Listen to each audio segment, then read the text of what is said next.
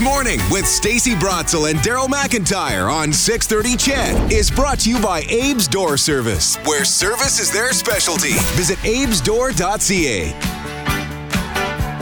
607 Tuesday morning. I don't know, Sarah, you missing Morley? You're playing Billy. You're playing Billy Joel when Morley's not here. What are you It's like thinking? a tribute too. Tribute too. Yes, yes, indeed. Uh, good morning. Yes, Stacy and Daryl here with you. Morley is on uh, vacation. He'll be back actually on Friday, uh, coming up a little bit later on. Yeah, it's uh, 607, and we're talking about fertility benefits. If you, if you, I- this is not even something I thought of. I guess I'm beyond the age of birthing another child. Um, and uh, things came easily. It came normal to me. I got pregnant easily. Um, but a lot of women don't and they struggle with their partner as well. And so you know they look for for science and for doctors to help them and it costs money because provincial um you know provincial plans don't cover for the most part Because it's not IVF medically and- necessary. yes Right, it's not medically necessary, so therefore it doesn't get covered. The in you know in vitro or fertility treatments or any any of the number of options that are available. So does anybody cover it? Do some employer work plans cover it? There's there's things for psycho. You know, you can go for therapy. You can get you can get a dental massage, work done. dental work, whatever. Yep. Yep. Uh, Some people think it should be. Yes Now, I think that might be debatable in some people's minds, but uh, it's certain there are some companies uh, that have benefit plans that do offer fertility coverage. Yeah, a majority don't, but quite a few do. Here to talk about it is a benefits advocate and board member of the organization Conceivable Dreams, Tara Wood. Good morning. Good morning. Thanks for having us on. You bet. Honest, honest to goodness, and I know you've heard this before. My first reaction was, well, why on earth would an employer have to pay benefits so that somebody can go out and, and, and have children? That's not medically necessary. So explain to me from your point of view why. Yeah, well, your your argument is not one I haven't heard before, I and I I guess. I want to I wanted to start by saying you're saying this isn't a medically necessary treatment. Do you know what? Infertility is actually a medical condition. So what 100% is that's where we need to start. This is something that should be treated by our, our medical system. We now have the majority of provinces that offer some type of public funding to support people going through their infertility journey. Um, and in Canada, we need corporate, like corporate Canada and public support to help people create their families. That's why we're trying to shed awareness on fertility benefits. You know, we launched this campaign, Fertility Benefits Matters, two years ago because we saw there was an abysmal number of employers actually covering these benefits. Um, so, two years since launching, we see that still the majority of Canadian employers aren't covering fertility benefits, but we've seen a big improvement towards the numbers that are now offering those benefits. So that's a it's a big move, um, and it's an important move because it's support that not just women, we all create families in different ways. You know, singles, LGBTQ2 plus. Um, not everyone has the same easy path towards making a family, but they should have the opportunity. So, what numbers are we talking about? How how many insurance companies cover it? Yeah. So, you know, when we look at an insurance carrier, they will say, oh, we'll give employers any coverage they want, but nobody's actually embedding this in their benefits package. So that makes it a little bit harder for our employers to embed it into their own fertility benefits. So let's talk about employers. Uh, most employers in Canada do not offer any type of fertility benefits.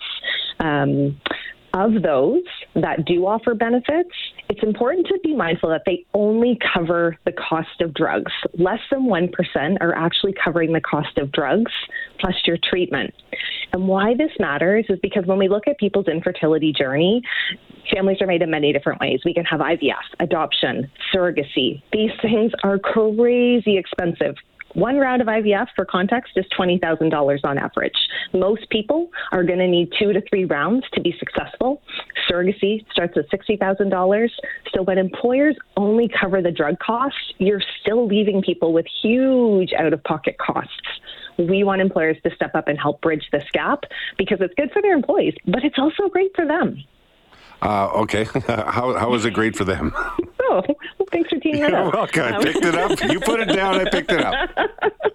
Um, so if we look at the, the employment landscape right now, you know, we're all hearing about the war for talent, the worker shortage out there. Um, diversity, equity, and inclusion is a huge topic employers are looking at, and actually adding fertility benefits is a really easy way to. I'm just saying, check a box. It's it's something they can easily do, and it's the right thing to do.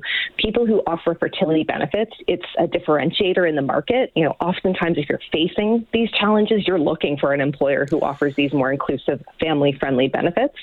Uh, it's going to increase your employee loyalty, retention. We don't have the same type of data in Canada, but in the U.S., where fertility benefits are much more um, normalized, uh, that's the kind of data we're seeing coming out. So this can be a huge differentiator from employers. And if you're a person going through this, it's physically, mentally, financially awful. And having an employer you know is behind you makes that journey a heck of a lot easier. If you're in and out of, of the clinic, you know, two to three times a week, uh, it's very stressful. Hey Tara, I'm, I am curious though about how this gets covered. You're talking about it could be up to sixty thousand dollars for IVF treatments. Obviously, it's a huge. I, I can't imagine. There's there's nothing else. I think in, in most benefits where all of the cost gets covered. It usually ends up, especially on big ticket items, it, there's a cap. Like orthodontics, for example, you might get a certain amount in a lifetime to put toward it. Uh, are you advocating that kind of a system or a full, complete blanket coverage of all treatments? Well, you know, it's it's not completely black and white. We would love to see employers offer up to sixty thousand dollars because that at least gets people in the door for the, enough IVF to cover to hopefully get to a family or to start their surrogacy journey.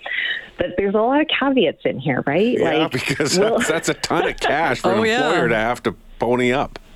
Well, it is, but think about it. It's a low use benefit, so not everyone, luckily, in your workforce is going to need it. Um, if you make small tweaks to your plans, uh, I've talked to a lot of benefits brokers, insurance carriers, these things are doable.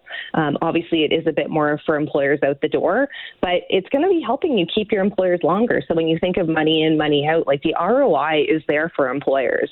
Um, and right now, if we look at what employers are actually covering, the average fertility benefit is about $6,000 and that's for fertility drugs alone. So most employers, again, are only covering the cost of those drugs, so they're not even helping um, their employees through the rest of the journey. But I did want to highlight two more local employers who have some fantastic benefits. So they do exist.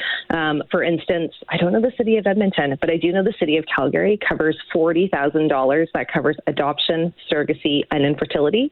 And Gibson's Energy, another local company, is offering 35000 again, covering not just infertility, but adoption and surrogacy. So a much broader gambit and a lot better towards more inclusive, friend, family friendly benefits. Do you think that this will affect the rates that employees pay? So, you know, how an employer decides to flow through those costs is up to them. Um, again, I think there are ways employers can adjust the plans without reducing services for all of the employees at the company. So no one has to, you know, feel like they're getting less so someone else can get more. Um, but these are absolutely things within companies' means that they can make small changes to embed them without any impact to employers, employees. Uh, yeah, it's, it's interesting to see where this goes. I can, you know, and I see it from so many different points of view, and I, I, I totally understand where you're coming from on this one. Uh, uh, is is there is there is this a continued movement to try and get more awareness of the of the argument, or where where are you at right now? Yeah, so again, we started this two years ago and have some, seen some really promising movement from employers. Like, you know, if you look across uh, across the media, even yourselves, you'll see that a lot more people are reporting on this more regularly. And again, we're not looking for just employers to be part of the solution. It has to be all of us. It's people like you guys here today talking about infertility. This isn't such a taboo issue. We can have these conversations and it's okay because that makes it easier for people. We, you know, healthcare wise, province by province, there's advocates who work like me as volunteers to advocate for more um, progressive policies, right? We're and we're making progress in Alberta, is what I hear from my counterpart Michelle in your province. In Ontario, where I'm based, you know, we fought to get one round of funded IVF. We're currently working with the government towards an additional complementary tax credit. But when the pandemic struck, what we saw here is we have a we call it a free funded round of IVF, but you're still on the hook for the cost of those drugs. So most Ontarians, we did a survey and it found most Ontarians who wanted to use the Ontario Fertility Program that funds that one round of IVF couldn't afford it because they can't afford the cost of the drugs. And, you know, this is not shocking when we look at inflation and interest rates. Like, it's hard enough to put food on the table, let alone if you want to pursue a family journey. So, this isn't just on employers, right? Like, all of us have to come to the table with different solutions. Um, and of course, you only update your benefits annually or every few years. So, I want to work with employers to make sure we're putting the biggest bang for your buck at the time towards support for those employees. But any movement to cover some of this is a step in the right direction and really benefit and positive for your employees. Thanks, Tara. I appreciate your time. Yeah, thank you so much. Tara Wood is a benefits advocate and Conceivable Dreams board member talking about insurance plans covering fertility treatments and Really expensive and treatments. adoption and surrogacy. Um, she says that it's a better way to retain workers and to attract workers. Well, yeah, Although it's- the text it's a, line- it's a small number of people. on board with that. Yeah. Uh, let's uh, we'll jump into some of those uh, those texts when we come back here in just a moment on this morning.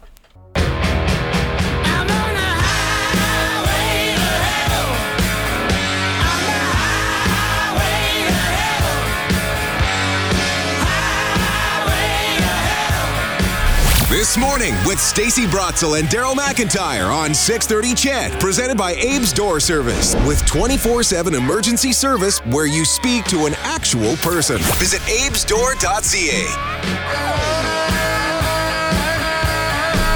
Good morning, everyone. It is uh, 620. Um, in the last segment, we did have a discussion with Tara Wood, a benefits advocate and Conceivable Dreams board member, about the majority of employers that don't offer workers monetary help with fertility. So that, is um, fertility treatments, IVF perhaps. It's also surrogacy. It's also adoption. Uh, how someone can you know, take steps to create a family because the normal way ain't working. No, and it's really, really expensive. So who It is. who is or should be on the hook to pay for that or to help pay for that? Now, there's there's an awful lot of, of, of points of view coming from this direction. Wow, it never ends how people want to spend other people's money was one of the messages. Here's another way of looking at it. So. Uh, basically they came in and said, "Why on earth would an employee want to do this?" Uh, and this comes from uh, personal experience. This message from the text line: My wife and I took six years of infertility before we were able to have our child. Total cost over one hundred and eighty thousand dollars. Had a work-related injury, and so is never going to end up getting that money back over the course of a lifetime of working. But the question uh, they ask is if a company is going to offer all these treatments, how do you get employee retention? You'll be gone a couple days a week while you're going through the process. If it works, you have a child, you probably won't be at work again. Again, anyway, I don't see how any company would offer this or i benefit from it. I'm, I'm just going to put that out there that there, that's a man who wrote most of the texts, including Uh-huh. that one. Um, we're talking about these could be. Um, the man's benefits, uh, and his wife obviously is is on his benefit package. So that means he's going to Mm-hmm. He's gonna continue to work, so and he's working there possibly for these benefits. And you know what? A lot of women, after they have children, stay at work. They take their, their maternity leave and then and then they return. Um, It would depend on how much it ends up costing an employer, and uh, you know, is it worth how how many? Uh, Tara Wood was talking about there'd be a very minimal uptake. There aren't a lot of people who are going to be accessing these types of benefits, right? Because either through adoption or in, in IVF or fertility treatment, it's it's not a large group of people. So it then would get spread out. So how much would it actually cost? Would it be reasonable? And is it worth trying to get employee retention if you're only worried about one employee out of so many? Now, everyone has value. I understand. Is it worth putting that in there? because it's, I don't y- uh, maybe uh, why do you have orthodontics when uh, I have a history of perfect teeth in my family? I'm still paying for that. Right? Like, uh, you know, people will say, well, why would I pay for that? I, I don't want kids. Well, you're paying for the school system. You don't have kids. So it's, it's, it's just part of uh, how it works. I, I bet you there'd be an awful lot more orthodontic claims than infertility claims. But I Oh, understand, I understand the correlation. For sure. It's a fascinating conversation, and it's one that hasn't come up i- i- on, a- on a public venue very many times. Yeah, and we did get so. this text saying ad- adopt IVF. I barely get dental. So we get it. We get too, it that, yeah. that there's different rates to plans, and, and sometimes the plans barely cover what you need done in terms of the medical emergencies that, that you may have, and, and, and the dental work and the physiotherapy and some injuries that you you may suffer. So we get it. We get it. It's just an interesting discussion. And uh, glad you joined in on it. And you certainly can as we continue on with this morning.